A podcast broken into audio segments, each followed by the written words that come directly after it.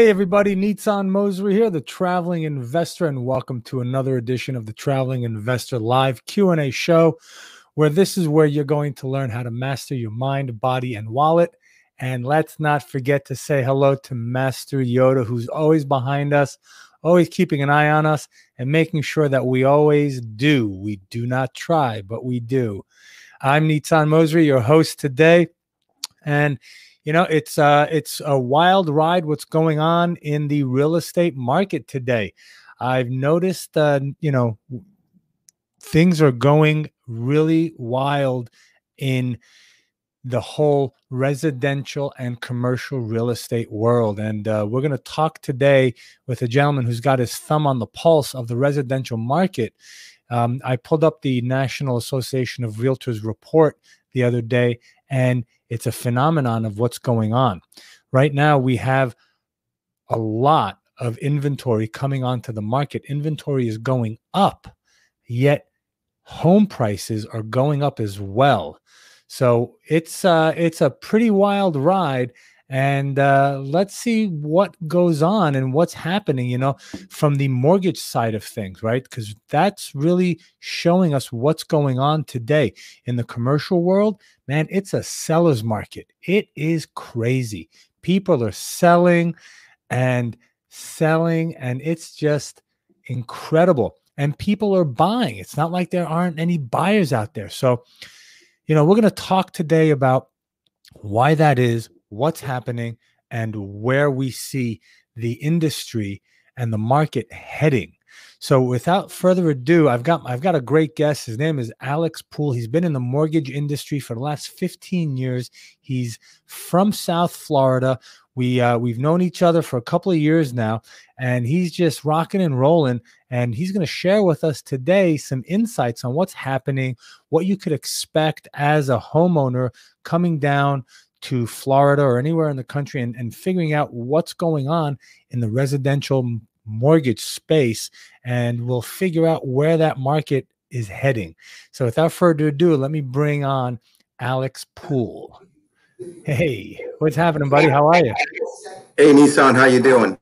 I'm doing well. Thank you. Thanks for being on the show. I know you're super busy getting all those mortgages in and you know getting those applications set up and getting people approved. So, you know, we'll we'll make it quick today, but I want to thank you for being on the show.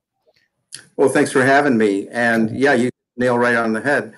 I am pre-approving a lot of people and that's one of the keys. It's actually one of my pet peeves is people that do not take the time to get pre-approved. I mean, whether you're a real estate agent you know, shame on you. You should know better, right? a client looking to purchase a home, always get pre-approved in any market, but especially in today's market. And unfortunately, a lot of people have learned the hard way. They go to make an offer, and literally the property's gone in, in minutes or hours. Uh, it really does not last that long. Um, yes. So, you know, pre-approval does so many things for you. It helps you to determine what are you actually qualified for. You don't want to waste your time shopping in the right in the wrong price range or the wrong type of property. And then also it helps um, put you in, in line first. It shows that potential seller that you're ready to go that you've taken the time to do your homework and uh, screen's moving around there. And, and, and, and, that um, you're actually a qualified buyer. Because you know at the end of the day you may be competing as you know with a lot of cash offers in today's market but by having a properly done pre-qualified mortgage done up front, it actually positions you to compete with those potential cash offers. I have had people, even though they're financing, because their offer came in a bit higher, still get taken over a cash offer if it's properly done. That's the key.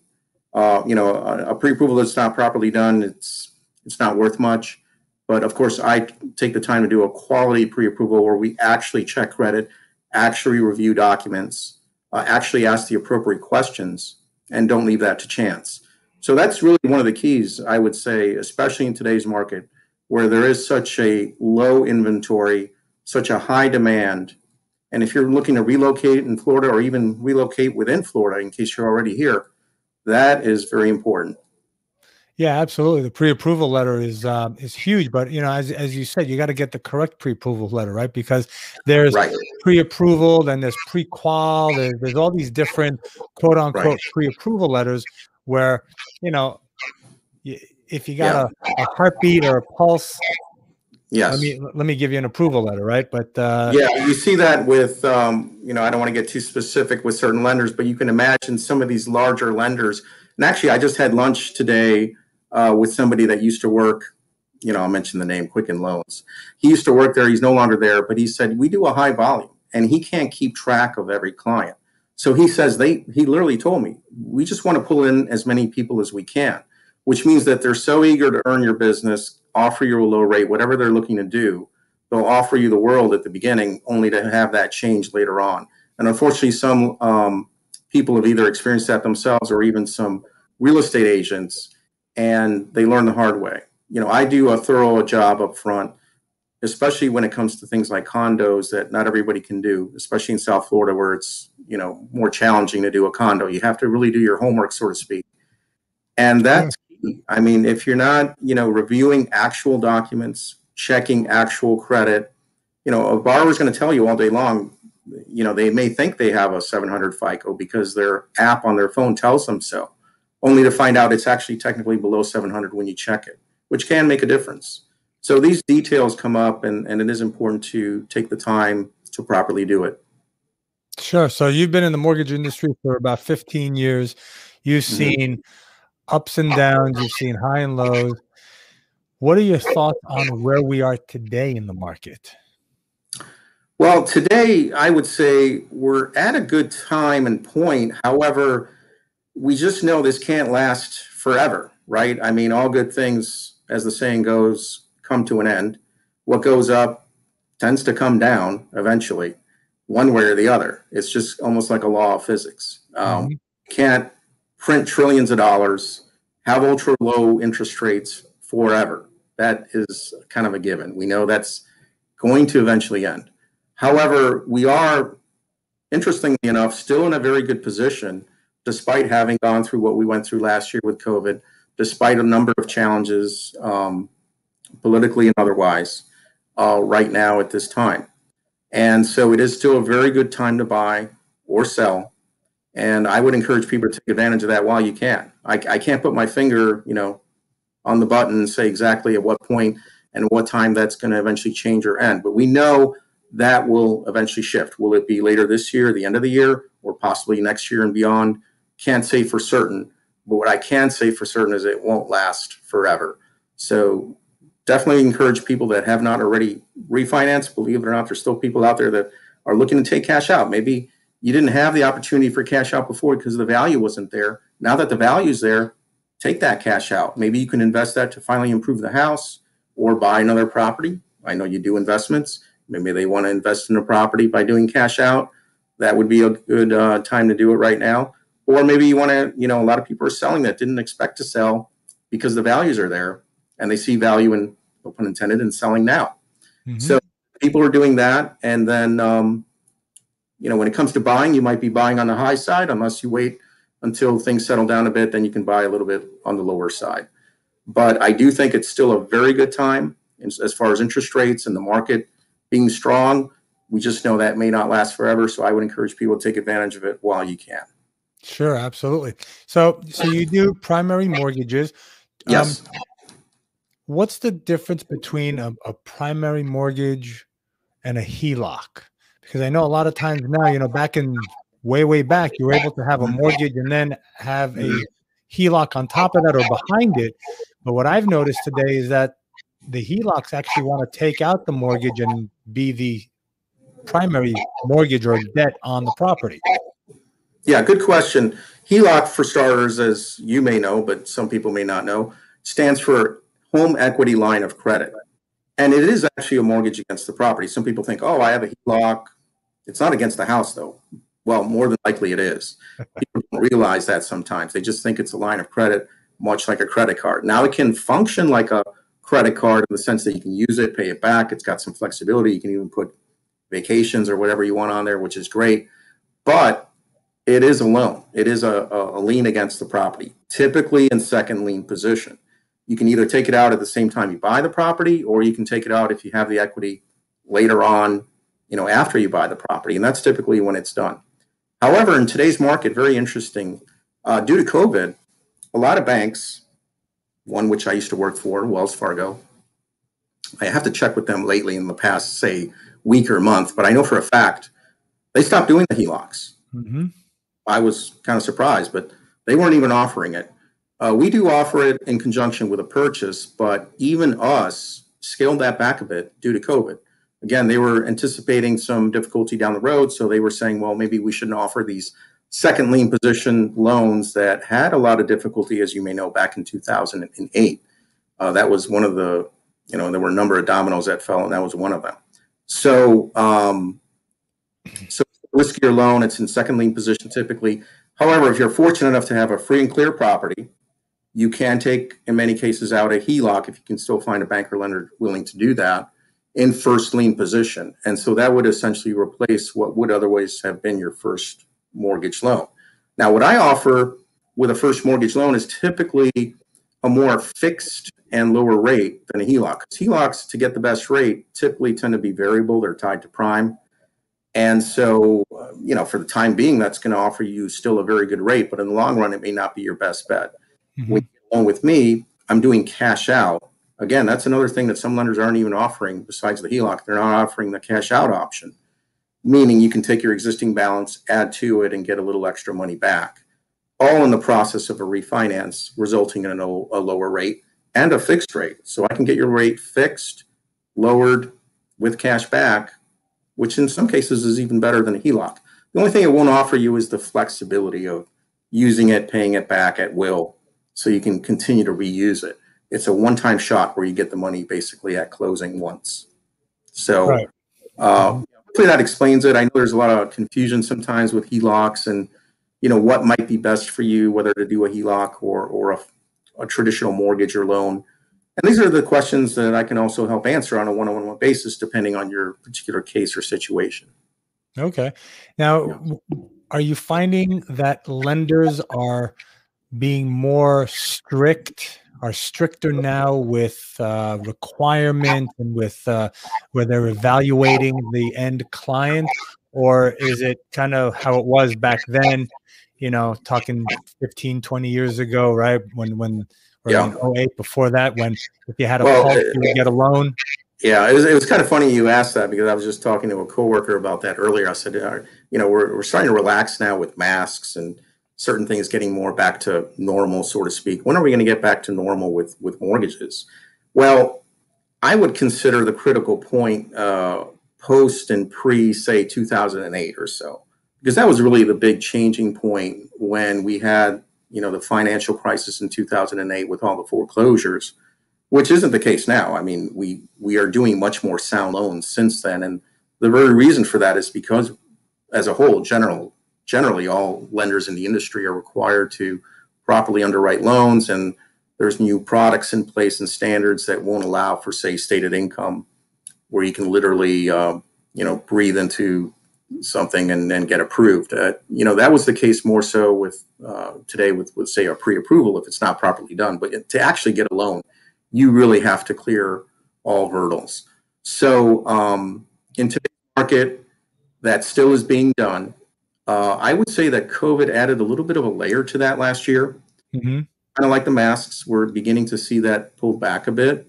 Uh, maybe in the case of HELOCs or second loans, those are still a little more difficult to get. That's still the case. But we have seen a little bit of relaxing there. But as a whole, generally, we're still like 2008, where everything is full documentation for the most part and properly done and underwritten. Now, within those parameters, you know, I'm not a bank. I, I have access to um, other loans where you can do maybe not stated income, but you can do a bank statement program. Maybe you don't show proper income on your tax returns, but if you show it on your bank statements as actual cash flow every month, we can do anywhere from 12 to 24 months worth of bank statements and maybe provide you a loan there that maybe a bank or somebody else couldn't provide any other way. So that, in a way, is a little bit of a relaxed, more um, program or guideline. But as far as a whole, as an industry, things are still, I hate to call it tight, but it is still very properly underwritten and and done the right way. So. Mm-hmm. Yeah. So, you know, talk about COVID and, and, and where we were this past year. And, you know, a lot of, you know, we, people were given the opportunity to go into forbearance, right? And mm-hmm, forbearance, mm-hmm. for those of you that uh, don't know what that is, the, uh, the lender uh, gives you three months of kind of free mortgage payments where you don't have to pay, but then they tack it on after three months and they divide it by 12, right? So, yeah the the particular lender that you're with that you requested the forbearance with will work out those arrangements with you you know case by case. Right. there's no one set rule for everybody all across the board. Generally speaking though what we're seeing is that is tacked on to the end of the loan which is really most advantageous when it's done that way for the borrower because you only have to pay it off when you either sell the house or refinance. Mm-hmm unless you really want to take it that far and you're in the loan long enough that you reach that point where okay now you're done with your mortgage payments now you begin the forbearance payments. But usually what will happen is it's just an added you know three months worth of payments added on to the balance when you go to pay off in the case of a refinance or or or, or new purchase where you're selling the home. Right. So that's so, what for the most part. There are a few other arrangements though where they might do it a little bit differently uh, the worst of them being, uh, I would say, where they're making it due immediately after three months. Well, you just gave me three months. Now you expect me to pay all three months right off the bat. And, uh, you know, we've seen that before with hurricanes and some things in Florida. Uh, it does exist. I don't see that too commonly these days with most lenders, but I suppose there's a few cases like that out there. You may want to check with your lender uh, if you're in forbearance to see exactly what structure you have if you need a refinance as a result to help you catch up with payments or maybe rearrange that, that's certainly one advantage of doing a refinance. Sure, absolutely. So with with the whole COVID situation and people going into forbearance, are you seeing more properties um, going into short sale or foreclosure? Do you predict that there's going to be a wave of foreclosures and short sales coming onto market because of last year of what happened? That's a great question because I think initially that was the concern.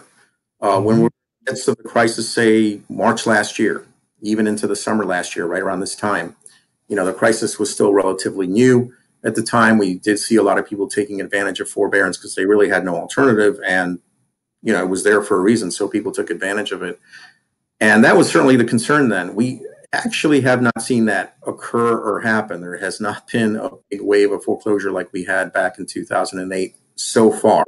I think one of those reasons has been that, um, you know, regardless of who's in power, administrations have been, you know, whether it's governors or whoever, they've been able to postpone things and say, okay, we're going to give uh, uh, more time for these forbearances to continue.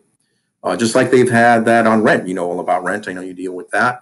And you've seen that on the rental side, same thing. They've been kind of be kicking the can a little bit down the road.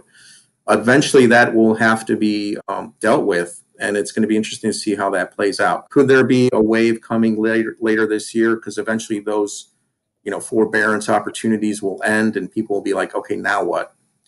Yeah, that could happen. Uh, again, if you're having difficulty in that regard, and and you know while your credit is still good because you have had forbearance, which is allowed, and maybe you want to figure something out for the future, that might be a good time to either sell or refinance and, and deal with it that way before it becomes more problematic. I have not seen a lot of uh, short sales or foreclosures though so far. Is it out of the question that could happen later down the road, either later this year or next year? It, it's possible. Hopefully, yeah. a major crisis like it was in 2008, but it certainly is is possible. Yeah, you know, we were when when the pandemic hit and everything was shut down and we weren't allowed to travel and mm-hmm. the eviction moratoriums and whatnot. Mm-hmm. There's a lot of talk in the industry, commercial and residential, that prices would suddenly drop. We were all waiting. Okay, mm-hmm. prices are going to drop. Prices are going to drop. Prices are going to drop. When are right. they drop? They haven't dropped. They're actually no, going quite the opposite. it, it, it's a crazy phenomenon of what's happening. Yeah, yeah. I think what's unique uh, about this crisis, uh, particularly in Florida, where we are, right, is we've become like a safe haven for a lot of people escaping other areas for climate reasons or other reasons. and you know it's been very much uh, to our benefit. But even across the country, uh, it's interesting to see that values are holding steady or even going up as mm-hmm.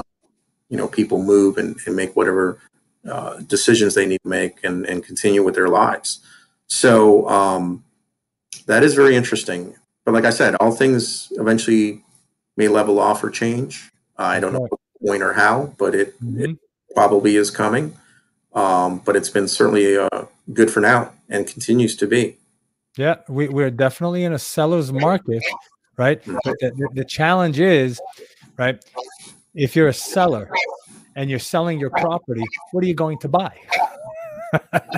well, and it, it's interesting because we are seeing some people sell, maybe rent for a while, uh-huh. patient of buying later at right. a lower price. We'll see how that plays out, but uh, definitely for a fact, I know a lot of people are doing that strategy. And then we have some people that are like, okay, I sold my property for say thirty thousand over what I normally might have made, you know, in any normal market. And I'm going to pay over 30,000 on my next home, but I'm okay with that. I'm actually working on a transaction just like that now. He's selling on the uh, 24th of June, about 30,000 over. He's going to purchase for about 30,000 over. He's perfectly fine with it and happy um, with that result. So, yeah, very nice, very nice. Well, we have Alan uh, Relchstein, Relchstein. I hope I'm saying his name right. He asked yeah. a question: Can you lend on beach condos? There, he hears that they're hard to finance. Yeah, actually, Alan uh, knows me, and I think he's uh, trying to uh, prompt a question there regarding condos because I am known as a specialist with condos. Um, yes, we can. They can be very challenging, especially in Florida, to finance because when you're dealing with a condo, unlike most properties, you're not just approving the client, you're approving the property itself. For most properties, you're kind of limited more or less to the appraisal. There's a few things other than that, but not much. With a condo, you're really going more in depth. You're getting into is there a lawsuit in the building? How many units are rented? How many units are in foreclosure? Um, are there special assessments? There's so many things that go into it a lot of lenders run into difficulty, especially when they're from out of the area or out of state and aren't familiar with Florida and aren't familiar with the guidelines. I mean, sometimes there's always that little extra asterisk for Florida where you need that little bit extra down or whatever the case might be. So I know all the minefields that are out there and help you walk through it so you know you can get safely to closing and um, you approve the condo, not just the client, because that's the key. You can be approved all day long with an 800 FICO in whatever situation you have only to find out you'll still be denied if the condo itself is not approved. So most definitely we can finance condos. Can we finance all of them? No, because there are some that are just simply not financeable for any number of reasons. But we uncover those reasons up front and help you, you know, hopefully select one that'll work for you. Right. Excellent. Thank you. Uh, we have a question from Robert. Says, any news on Airbnb in Florida? Do you guys are, are those financeable? Well, they are financeable in the sense that if you're looking to buy an investment property for yourself in your name, not as an LLC, let's say, or not taking over an existing Airbnb and transfer it to your name or whatever. If you're going to do personal financing on it as a residential property, uh, the key is it's residential, right?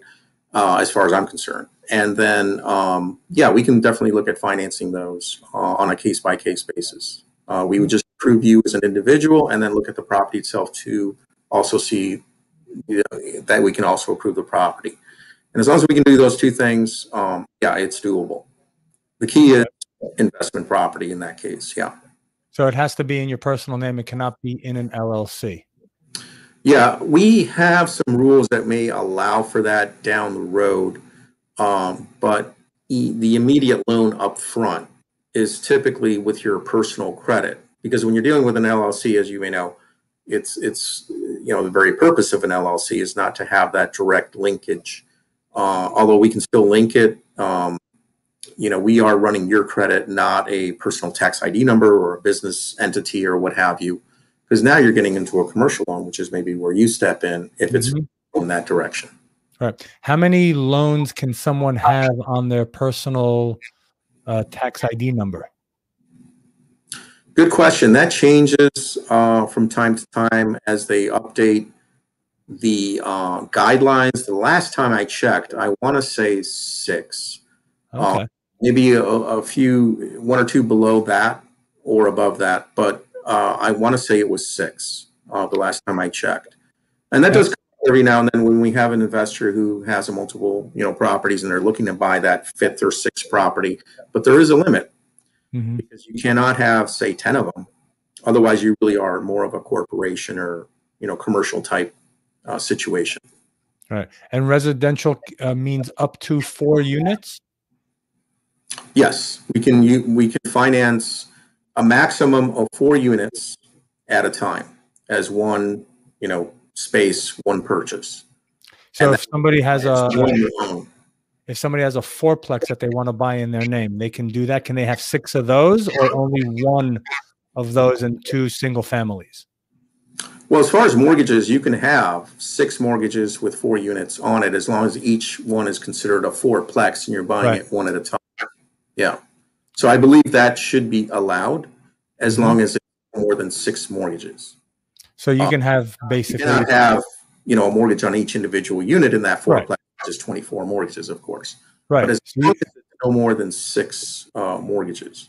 so you can actually have 24 units of Right, Or- but we look at it as one fourplex unit. We call it a, a single, a duplex, triplex, and fourplex. Mhm. I deal with single and du- duplex, in some cases fourplexes. Um, so even though yes, technically there's four units, it is still considered one entity with four units because it's a fourplex. Right. Okay, great. We can limit it to six mortgages, six fourplexes. Got it. Perfect. Yeah, that that's great for someone who wants to get started in the industry and you know just have a little extra income coming in. Be a big portfolio if you had multiple units at a time with with a mortgage for multiple units. Yes. hmm That'd be great. So we've got a question here. It says, "What's the current status of getting permanent loans on ADUs?" On ADUs. ADUs are those little. Um, I forget what the ADU stands for, but ADU those are the little mother-in-law suites that people build in their back homes that are um, separate, detached, last I detached units, yeah, yeah, I see what you're saying. The the key Uh, there is accessory dwelling units. That's what it is. right. I think the key there is last I checked is you know does it have a separate tax ID number? Mhm. cases it doesn't and that's where it becomes a little tricky or difficult because it's really linked to that main property um, and so how do you finance that separately if it's somehow if it's you know zone designated in a way where it has its own tax id number it may be possible You know, Mhm. A different value different situation different square footage but the key is does it have a separate tax tax id number or not? That way it may or may not be able to be done. In most cases you'll find it's actually part of the main property so you, it's hard to you know break that apart. It'd be almost like saying well i want to buy this house except for that one bedroom and i want to finance that one bedroom. Separately." well how do you do that? You can't. Right, right. Okay, but I guess it, it would definitely add value to a house to the appraised Absolutely. value, and and there's certainly no reason why it can't be rented out or Mhm. what have you and and for many reasons can provide value among them well, that being one of them yeah Right, and and if you wanted to build uh, an ADU in the back, could you get a construction loan for it? Do you, do you construction loans, kind of like in some cases HELOCs. We talked about HELOCs earlier. Uh, construction loans are hard to find these days, believe it or not. Um, it's not something I offer a multitude of loans, um, many loans that some banks and lenders won't won't offer. But construction loans, whether you check with a bank or most lenders, are hard to come by. Those are not in in, in a lot of supply these days. I think the best way to finance a situation where you want to do some actual construction on it is if you're fortunate enough to have equity in your property, maybe your primary re- residence, is you could finance against that and take cash out or or maybe even get a line of credit against that, and that would be your best bet. Uh, so they can be done in that regard, but as a separate construction loan, whether you're buying brand new home or just an ADU or whatever, that is hard to find right now. Mhm. And Mhm. That for some time, even prior to COVID. Right. Okay. Well, you know, um, the, it's a lot of information. You're, you're you're a wealth of knowledge. Um, how can people get in touch with you?